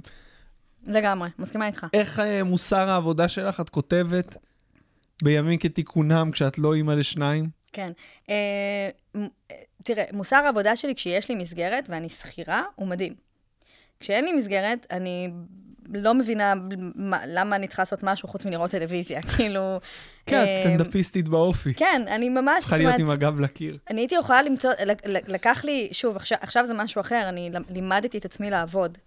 אה, לעבוד לעצמי, כאילו, אתה יודע, כי אני באמת תמיד הרגשתי שאני צריכה מסגרת, מסגרת. גם זאת אחת הסיבות שלקח לי הרבה שנים להופיע, כי לא ידעתי, זאת אומרת, הרגשתי שאני תמיד צריכה מישהו שיכוון אותי טיפה, או שיוביל אותי, ו... אה, ומן הסתם זה לא היה, אז, אז כן, בחמש שנים האלה שאני מופיעה, עברתי שינוי מאוד גדול בהבנה איך לעבוד, ושאני צריכה ממש לשבת ולעבוד, ושזה לא יבוא לבד. כי בהתחלה, אתה יודע איך זה קורה, זה כאילו, יש לי פתאום, אה, יושבים עם חבר'ה, עם בעלי, לא משנה, עם ההורים, זה, יוצא פאנץ', מגניב, כאילו, הנה, יצא לי פאנץ', כתבתי אותו, אפילו ניסיתי אותו, על הבמה, ניסיתי אותו על הבמה, זהו, הנה, אני עושה את מה שצריך. ואז הבנתי שלא, בעיקר אחרי שהילדים נולדו והזמן אה, הצטמצם, אה, ופשוט, כאילו, ממש לקום בבוקר, לפתוח את המחשב, ולהתחיל באמת, או לקחת איזושהי בדיחה שכבר קיימת, ולנסות להרחיב אותה, או אה, לנסות לחשוב על איזה נושא שבא לי ולראות מה, מה, מה, אתה יודע, מה קורה, לראות הרבה חומר, זאת אומרת, לנסות לראות גם דברים כדי לקבל, אה, אה, מוטיבציה או השראה הרבה פעמים. ועם הזמן את מרגישה שזה משהו שהולך ונהיה לך קל יותר? זאת אומרת, ברגע שאת מכניסה את עצמך ללופ הזה של לפתוח לפטופ, להתחיל, כאילו, כשעושים את זה פעם ב, נראה לי שזה יותר קשה מאשר כשאתה ממש מחייב את עצמך לעשות את זה בזמנים קבועים. כן, כשחייבתי את עצמי והתחלתי לעשות את זה ממש, כאילו אני הולכת למשרד ועכשיו עכשיו זאת העבודה, אז, אה, אז זה הביא תוצאות. גם אם הייתי יושבת עכשיו רק בשביל לשווק את עצמי, או, כן. או לנהל איזה סיטו... אפילו, או, או, או לקרוא משהו שמישהו שלח לי להופעה פרטית, חומרים על ה... על ה... אתה יודע, על כלת השמחה, ואני כאילו עכשיו... ממש, זה, הביא תוצאות, זה הפך אותי להרבה יותר מקצוענית. כאילו, ממש הרגשתי שאני מתמקצעת בתחום, שאני יכולה להגיד שאני סטנדאפיסטית מקצועית. אתה מבין? זה לא סתם עכשיו כאילו, יאללה, על הדרך כזה. ומה עם התחושה, כאילו, אני מרגיש, ועם הרבה סטנדאפיסטים שדיברתי גם, אמרו שיש איזה משהו שמרגיש מאולץ כשאתה יושב לכתוב. כאילו, הפאנצ'ים הם כתובים מדי. הם לא, הם עדיין לא, זה לא כמו כשנופל לך האסימון נכון. רגע לפני הופעה, או כשאתה מדבר עם מישהו ואתה אומר, או, נכון, נכון, נכון, אבל אה, דבר ראשון, קודם כל, אחד הדברים שלמדתי, אה, הייתי נגיד, אה, שוב, מאז ש, שהגדול נולד, אז הייתי נורא בלחץ על שעות שינה. תמיד כזה, כי בלילה לא ישנים, אז אני כן. כאילו, איפה שיש לי זמן, אני אשן. ואז הייתי חוזרת מהופעות, עוד כשהייתי למחרת עובדת נגיד, הייתי חוזרת מהופעות וישר נכנסת למיטה, ולא הייתי נרדמת. בגלל שהייתי עם אדרנלין מטורף, הדברים היו רצים לי במוח, והייתי עוד יותר מתבאסת על עצמי. ואז למדתי טריק, שכשאני חוזרת מהופעה, אני פותחת לפטופ. אחת בלילה, 12 בלילה, לא משנה, גם ככה אני לא ארדם עכשיו. הייתי פותחת וכאילו זורקת את מה, ש, אתה יודע, את מה שיש לי בראש, וזה כבר היה נותן לי טיפה, אתה יודע, היה, נותן עוד קצת חומרים וואי, וכאלה. רעיון טוב. כן, זה ג'ו ממש... רוגן עושה את זה. וואלה, את כן. בחברה אני... טובה. כן, ב- שמעתי ממש. אותו מדבר על זה ב- לאחרונה באיזה פודקאסט, הוא אמר שזה הזמן הכי טוב. וואי, תקשיב, זה ממש שינה לי, כי פתאום קלטתי שאני יושבת, ב, שאני שוכבת במיטה ופשוט מריצה את מה שהיה בערב, דברים ששמעתי, משהו שמישהו הזכיר לי. וכאילו, איזה, ואתה יודע, קמה בבוקר, מי זוכר איפה אני? כן. הכל נשכח. אז, אז ממש למדתי לעשות את זה, וזה היה ממש מגניב, כאילו, זה, זה שינה לי טיפה את ה... אה, עזר לי טיפה יותר עם ה- לשפוך את החומרים. וזה מאולץ, אני מסכימה איתך. אני, באופן אישי, כשאני כותבת, בסוף יוצא לי משם one-liner. כאילו, בסוף איכשהו הכל מתומצת לי ל one-liner, זה גם הסגנון שלי, אז אה, משתדלת טיפה להרחיב, אבל אתה יודע. אה, אבל, אבל רק ככה דברים קורים. זאת אומרת, תוך כדי הכתיבה גם פתאום בא עוד פאנץ' שבכלל לא חשב... כן, אין מה נכון, לעשות, זה, נכון, זה, נכון, זה בא נכון. משם. איך היה לשחק את עצמך בנחמה? וואי, איזה כיף זה היה. אמ, כן, נחמה. לא, היה מדהים, זה היה מגניב ממש. אמ, צילמנו סטנדאפ, אז היו מלא קאטים. איך שזה- באמת זה לצלם סטנדאפ? כאילו אומרים לקהל, את עושה את אותו קטע שוב ושוב, והקהל הוא אותו קהל, לא? נכון. אה, קודם כל, מה ש... כאילו, היה נורא כיף, כי אה, בהתחלה כזה התכוננו להגיד להם לצחוק, ולא היו צריכים, אה, שזה היה ממש מגניב, ו... ובאיזשהו שלב... ממש עשית פאנצ'ים שלך. כן, כן, עשיתי פאנצ'ים שלי, פאנצ'ים שלי, ו... והם גם נכנסו as is, כאילו, לפרקים. מדהים. לפרק, וזה, זה, וואו, זה היה ממש מגניב, זה היה ממש מגניב וכיף, וכן, בכלל, גם לא ידעתי, לא, לא ידעתי, ש- זאת אומרת, לא הייתי בהקרנה, בפרמייר או משהו כזה, לא ידעתי שזה הולך לקרות, או, שאני נכנסתי לפרק. אה, לא, בזמן הצילומים לא ידעת שתהיי בפרק? לא, בוודאות? בזמן הצילומים ידעתי, אבל, אה, אבל אחר כך, אתה יודע, לא הייתי, לא נשארתי בקשר עם ההפקה, לא ידעתי מה קורה, ויום אחד גם, טוב, זה סיפור לא זה, אבל הייתי באיזה, עבדתי כמפיקה פרילנס, כמפיקת פרסומות, ויום אחד אני יושבת בחדר פוסט, ואני שומעת את הקול שלי, אה. מרחוק. ואני כאילו, אני שומעת את הקול שלי ואת זה, ואני באה ונכנסת ואני קולטת שהם עושים אפטר לפרק הראשון של נחמה, והייתי בשוק. יואו. אבל אה, כן, אבל לא יכולתי לראות את זה וזה, כאילו רק כזה קלטתי את מה שקלטתי, ו... וזהו, ואחר כך כשזה קרה, לא ידעתי שזה הולך לקרות, זאת אומרת, לא הייתי מוכנה לזה. פתאום כאילו זה קרה, פתאום כזה, זה שודר, ו... ו... או שאני ראיתי, או שאנשים אמרו לי, אני לא זוכרת כבר. ונורא התרגשתי מזה, זה היה ממש אה, אחלה פרק וסדרה מדהימה. סדרה מדהימה, מדהימה. ורשף הוא כאילו בכלל, אה, כן, הוא כל כך עסוק שהוא, אה, אני כל הזמן מנסה לשכנע אותו להגיע, הוא כל כך עסוק. הלוואי הוא- שהוא יבוא. הלוואי. הלוואי, הלוואי. קרה לי משהו דומה, מה זה משהו דומה? אני לא יודע אם סיפרתי לך, ניסיתי לספר את זה כמה פעמים בסטנדאפ, זה לא ממש עבד, אבל שנה שעברה הוצאתי קטע ביום הולדת, באוגוסט, ויומיים אחרי זה טסתי לרומא, ואשתי הייתה בהיריון, אז כל לילה הייתי שותה בקבוק יין לבד, ויורד לשוטט קצת כשהיא הייתה ישנה. והייתי שיכור, אני שומע את הקול שלי ברומא.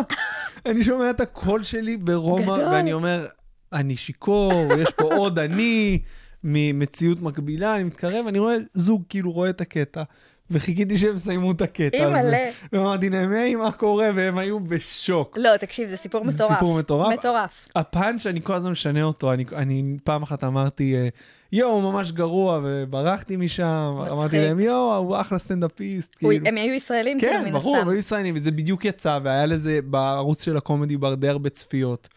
אז כאילו, וזה איזה הזיה. מטורף. אתה שומע את הקול שלך ברחוב של רומא, את יודעת איזה סרטים אכלתי? גם את השיכור? זה לא שהייתי... אני כמובן חושבת על פאנץ' בשביל זה עכשיו, אבל... אה, אני יודע. כן. יאללה, יש לנו שאלות גולשים קצת. אה, וואלה. כן, קצת. בואו נראה, אה, בעיקר חברים מהתחום. אה, מישהו בשם... מצחיק אם בעלי כזה שואל איפה אני. מישהו בשם אלדד סנר, נראה לי אה, מאזין חדש, ואולי נראה לי גם סטנדאפיסט חדש, אני לא מכיר. הוא, הוא שואל אה, איזה טריק יש לך ליציאה מבלקאוט. אה, יואו, איזה שאלה טובה. כן, שאלה מעולה. אני בבלקאוט, אני לא יודעת מה לענות, סתם. אה, וואי, האמת שבלקאוט זה דבר קשוח. תלוי באיזה שלב אתה. זהו, אז בהתחלה, באמת, בתקופות הראשונות שלי זה היה יותר קשה לי. Uh, היום, אני חושבת שבעיקר uh, למדתי כזה... אני מנסה להיזכר בהופעה האחרונה, כי דווקא היה לי איזה קטע שהיה לי, שהיה לי סוג של blackout, ואני מנסה להיזכר מה עשיתי, כי דווקא עשיתי משהו... Uh, פשוט, פשוט התחלתי לדבר עם הקהל, אבל, אבל לא בקטע של כאילו איפה אתה עובד וזה, אלא כאילו משכתי טיפה יותר את, ה, את הרגע האחרון שהייתי בו. אני חושבת שזה הטיפ, כאילו. ממש, זאת אומרת, אם אתה קולט שאתה בבלקאוט, לשים לב לרגע האחרון שאתה נמצא בו, ו- ולמשוך אותו טיפה. Mm. ואז, כאילו, זה החזיר אותי. תוך כדי, זה החזיר אותי לדבר, לדבר מעולה. הבא. אני חושב שכשאתה מופיע מספיק זמן, יש לך מספיק קטעים שאתה תמיד יכול לברוח אליהם. אין דבר כזה, blackout, אוקיי, איזה עוד קטע לא עשיתי במופע הזה, בום. נכון, אבל אני חושבת ש... נכון, כמובן שזה הקרש הצלה, אבל, כן. אבל יש משהו כן מגניב בלצאת מבלקאוט בצורה פאנית יותר, כאילו... נכון. ש- יש יותר- שדווקא לשם אני יותר חותרת. כן, יש גם בלקאוטים בהופעות שאתה רוצה לבדוק משהו חדש, נכון. אז פתאום בסדר של הדברים, אז יכול תמיד. להיות לך שם בלקאוטים, ואז זה באמת כבר סיפור אחר לגמרי. אבל אחלה תשובה. טל מיכאלוביץ' האהובה שואלת, איך את כזאת מצחיקה וגם כזאת נמוכה? איזה שאלה של בן כזה. אחת כן. מצחיקה וגם כאילו כן. לובשת מכנסיים. כן. אה, האמת שאני לא מדברת על הגובה שלי בכלל, כי יש לי, כאילו, זה קטע מיוחד אצלי, אבל לא קולטים כמה אני נמוכה. עד שלא רואים מישהו ממש גבוה לידי. זאת אומרת, כאילו, אם בן אדם מסתכל עליי סתם ככה, לא קולטים שאני מטר ארבעים ושש. מטר ארבעים ושש. אתה רואה? לא, לא, לא, לא רואים את זה עליי, ואני fucking מטר ארבעים ושש. אני אפילו לא מטר וחצי. אני לא חושב ששמעתי את, את ה... אני כאילו בת אל פפורה בגדול, אבל אה, בקטן, סתם.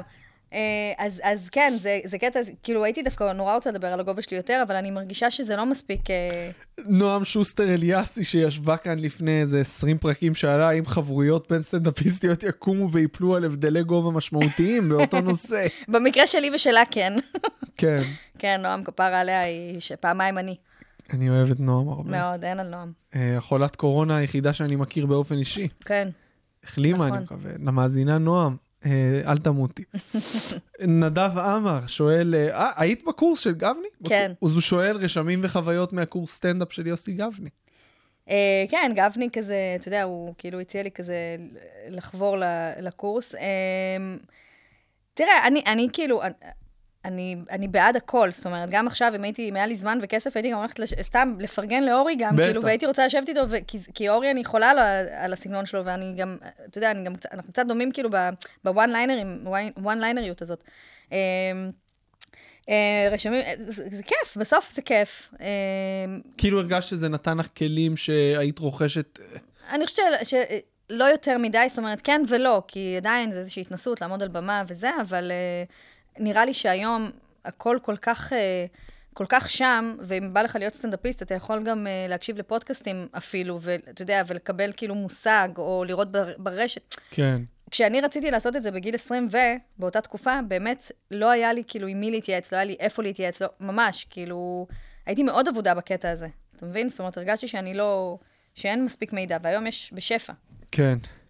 תמיר בוסקילה שואל, אה, זהו, ידעתי שהוא שאל את זה, אז לא הרחבנו לגבי זה אה, בשאלות עצמם, אבל הוא שואל כמה חיי משפחה מדרבנים או מעכבים את חייך כסטנדאפיסטית. אוקיי, אמ, וואו, זה ממש מדויק, זה מדרבן כדי לברוח משם ומעכב כי את... אה, סתם, קודם כל אני רוצה להגיד לך שאני... אה, זה, זה באמת מדהים שאני עושה את זה מבחינת זה שאני אימא לשני ילדים קטנים, אני רוצה לחזק פה אימהות לעתיד.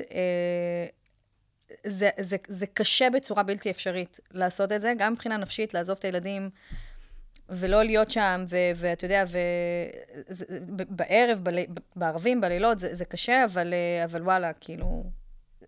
בסוף, אם את מבינה שאת עושה את זה בשביל עצמך, ואת יודעת שכשהם יסתכלו עלייך בעתיד, הם יעריכו את זה שהלכת עם, ה- עם הדבר שלך ועם החלום, אז, אז, אז הם יעריכו אותך. אז, אז בקטע הזה, כאילו, להמשיך, ולא לא לפחד מזה, ו... וללכת על זה. אמ, וזה זה ברור שזה מעכב קצת, אין, אין מה להגיד, זה מעכב, אבל זה גם uh, מבגר, וזה נותן זווית באיזשהו אופן uh, על החיים, ואתה יודע, בעיקר אני רוצה לישון. זאת אומרת, אני בעיקר מתגעגעת ללילה שלם, שבו אני ישנה ולא קמה סמרטוט. את מכירה את מייק פרביגליה? סטנדאפיסט מדהים. אני, אני מכירה. אז uh, יש לו פאנץ' שאני מאוד אוהב ומאוד מזדהה איתו על הורות. הוא אמר, uh, כשהפכתי להורה, כולם אמרו לי, אל תדאג, אתה יכול לעשות את אותם דברים בדיוק. אז הוא אמר, נכון, אני יכול לעשות את אותם דברים בדיוק, אבל פחות טוב. מדויק, ממש. אז כן, את דעתי על, אה, על הורות והקושי של שילוב סטנדאפ, אה, קריירת סטנדאפ באמת תובענית, את זה הבעתי כאן בעבר, אבל אה, נראה לי שאת לוקחת את זה קצת יותר בקלות, סחטיין עלייך, למרות שוב, זה לידך. לא, ת, תבין שכל מה שאתה מרגיש כ- כאבא, כמה שזה קשה, תחשוב מה זה, תחשוב שאשתך הייתה יוצאת להופיע, כאילו. אני יודע. מצד שני, בואי, היא רצתה את זה. את מה? את הילדים. כאילו, היא רצתה את זה כמו שאני רוצה את הסטנדאפ. כן. ולי הסטנדאפ לעולם לא היה קשה, כי כל כך רציתי את זה. כן. אז בואי, אם זה משהו שאת כל כך רצית. נכון. בסדר, בחייאת. אני, לא, אני מסכימה איתך שכאילו מבחינת הרצון, אז זה המחיר. אני חושב שכשאתה רוצה משהו כל כך, הקושי הוא הרבה יותר נסבל. אבל אני חושבת שגם זוג רגיל ונורמטיבי, שמביא נכון. ילדים כי זה מה שאנחנו עושים, ו- וזאת האנושות, אתה יודע, שזה, אני לא יכולה להגיד לך שאני רציתי ילדים בכל מחיר, אבל אני גם לא לא רציתי ילדים. זאת אומרת, רציתי, אתה יודע, כאילו, כן היה לי ברור שאני, שאני אביא ילדים מתישהו לעולם. למה אבל? למה זה, למה זה הברירת מחדל? כי אה, דבר ראשון, אה, אתה יודע, א', כאילו, אף אחד לא שאל אותי. זאת אומרת, מה זה לא שאל אותי? אני לא מדברת על בעלי עכשיו, אבל גדלתי בה, בהבנה שזה מה, שעוש, שזה מה שאמורים לעשות. בסדר, אני גדלתי בהבנה שיש אלוהים. נכון, אה, אז באיזשהו שלב שהתחלתי לשאול את עצמי את השאלות האלה, אז הבנתי שאני לא יכולה, אני לא מספיק אמיצה כדי לא להביא ילדים. חד משמעית. וואלה. אני, כן, כן, אני לא מספיק, אתה יודע, למדתי בדיוק פסיכולוגיה, סוציולוגיה, עשיתי תואר, כל הדיבורים על על-הורות. הייתה לי גם את המרצה, אחת האקטיביסטיות שמובילות את כל התחום הזה של אה, על-הורות. מי, אורנה דונת? אורנה דונת? כפרה עליה, כן, היא הייתה מרצה שלי. היא מקרינה ציוץ שלי ב... בהרצאות אה, שלה, כן, וצוחקת. נגדך. כן. כן. אה, כן, כן. אה, אז, אז היא, אבל היא, היא כאילו כמרצה, ובתחום הזה היא כן, באמת מדהימה, כי, היא חשפה פה עולם שאף אחד, בטח בישראל, בטח בישראל. פחדו כן. לדבר עליו. אני לא נגד על הורות, כן? אני מכ- מכבדת כל, כל החלטה של כל אחד, אבל אני הבנתי שאני לא, לא מסוגלת לקחת על עצמי את, את ההחלטה הזאת. אני לא, אתה יודע, לא, אני מפחדת שלא יהיו לי ילדים. מה אכפת לי שיש לי ילדים ושכאילו, אתה יודע, כמה שנים מהיום מכינים לי קפה, סתם. אה, אז, אה, אז אה, כמובן שכאילו, יודע, היה לי ברור שאני אביא ילדים, אבל זה מצחיק איך כל הזמן כזה, בכלל, בדרך שלי, זה כזה, אוקיי, התחלתי לעשות סטנדאפ, נכנסתי להיריון, אנשים אמרו לעצמם, כאילו, אחרי שהמשכתי, זאת אומרת, שהופעתי בזמן שאני בהיריון, אז פתאום שמעתי קולות של כאילו, וואי, לא חשבתי שתופיעי, כאילו, עכשיו שאת כבר בהיריון. אחרי זה ילדתי, יוצאת להופעות, וואי, יפה, לא חשבתי שתופיעי אחרי הלידה. עברתי לגב... לקיבוץ, וואי, לא חשבתי שתופיעי כשזה... כאילו, אף אחד לא מאמין בי. אבל, אה, אבל אה, אז, אז כן, זה אפשרי. באמת שאני חייבת להגיד פה בקטע הזה שנפלתי על בעל טוב, לא ממקום של תמיכה וזה, שזה גם חשוב, אבל הוא פשוט אוהב להיות בבית. הוא לא אוהב לצאת. בא לי כאילו, תן לו פשוט להיות על הספה ברגע שהוא חוזר הביתה מהעבודה. כן, אבל עם ילדים זה משהו אחר. זה לא, הוא אוהב גם את החיי גם אני משפחה. אהבתי את הבית עד שהם נולדו. לא, ברור, אבל הוא כאילו אוהב את החיי משפחה, וגם להיות אבא, אבל הוא גם בלי קשר, הוא, אוהב, הוא לא אוהב לצאת. זאת אומרת, לא, זה לא, לא גרם לו לאיזושהי קנאה, או איזושהי הרגשה שכאילו, וואי, את יוצאת ואני תקוע בבית. ממש, להפך, כאילו, הוא נורא אוהב להיות בבית, כמה שיותר. חייב את זה, כשאתה סטנדאפיסט, אתה. חייב שהצד השני יהיה כזה, ולא, "אה, אתה יוצא כל ערב, גם אני רוצה. בדיוק, אין אצלנו כזה, אין, זה כאילו לגמרי, לגמרי הפוך, אנחנו ממש בקטע הזה כאילו הפוכים, וזה מאוד עוזר, הוא ממש, אה, כמובן שלא אכפת לו להישאר עם הילדים, ואתה יודע, אה, אה, כאילו נותן כמה שהוא, זאת אומרת, עושה מה שהוא יכול, אז, אז כאילו מבחינה הזאת זה גם עב- עבד, כאילו. ושאלה שאנחנו חותמים איתה כל פרק, את ודאי אה, כמאזינה יודעת, איזה טיפ היית נותנת למי שרוצה להתחיל לעשות סטנדאפ היום? לא, האמת שזו זהו, שאלה היום, גרועה לקורונה. הייתי אומרת לו, שים מסכה. כן. וואו, אלוהי, אני לא יודעת, הלוואי שנופיע עוד מתישהו. אה, דכא. מדכא ממש. אה, נראה לי שבעיקר הייתי אומרת לו, אה, לקנות מצלמה טובה לזום. לא, אמ, כן, גם, אבל דווקא אני חושבת על זה שכמובן לקחת את התחום הזה ברצינות ולהבין כמה הוא תובעני, אה, ושזה, ובכיף, אבל אה, משהו שהייתי גם כאילו, אנחנו במין עידן כזה, שמן הסתם הרשת היא חלק מאוד מאוד אה, נכבד ב, ב, בתחום, ואתה יודע מה, בלי קשר לרשת, הייתי, לרשת, הייתי פשוט אומרת לו שגם אם יש את ההופעה הכי נוראית בעולם, ואתה כאילו מרגיש שאתה רוצה שהאדמה פשוט אה, תפער את פיה וזה, אפשר להתאושש מזה. ו...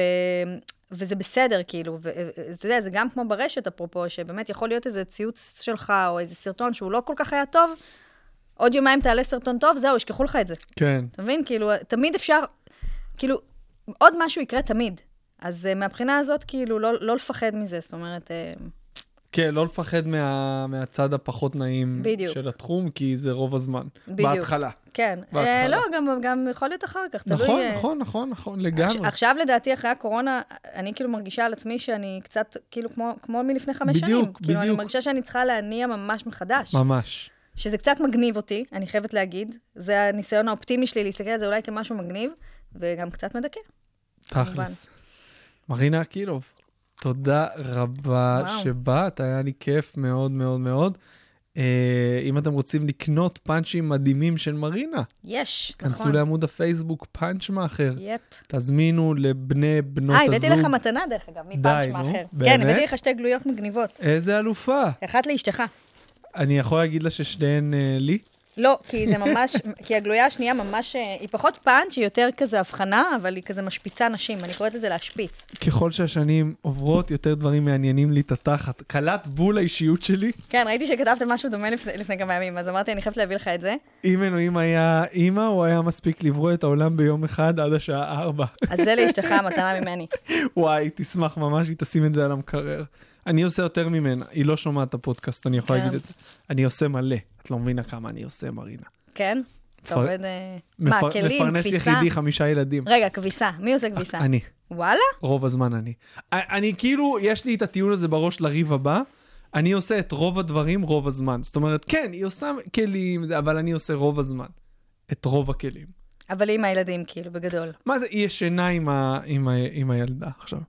אני כאילו ישן היא בחדר לא שלי. ישנה עם הילדה, זה מה שאני כן, אומרת. אני היא לא ישנה עם הילדה. אבל בואי, כאילו, היא קמה כבר פעם אחת בלילה. אני עובד כל היום. חוזר, עובד עם הילדים, יוצא בערבים להופיע. כאילו, בואי. אני כאילו מנסה לרחם עליך, אבל אני הכי לא, כאילו. אבל אה, בסדר. מרינה Thank תזמינו. תזמינו פאנצ'ים שלה, תזמינו אותה להופעות אצלכם אמן. בבית עכשיו שאפשר, אה, תזמינו אותה להופעות אצלכם בזום, חפשו אותה בפייסבוק, היא כבר לא מרינה שני. מזמן לא. פעם היא הייתה זה מרינה היה שני. אפיזודה קצרה. אפיזודה קצרה, לא דיברנו על זה. נכון. בפעם הבאה. בדיוק. אני ארשום לי את זה. יאללה, תודה שהאזנתם, אנחנו זמינים בכל אפליקציות הפודקאסטים, ספוטיפיי, אפל מיוזיק. עשו לנו לייק בעמוד הפייסבוק מאחורי כל צחוק פודקאסט. יאללה, ביי.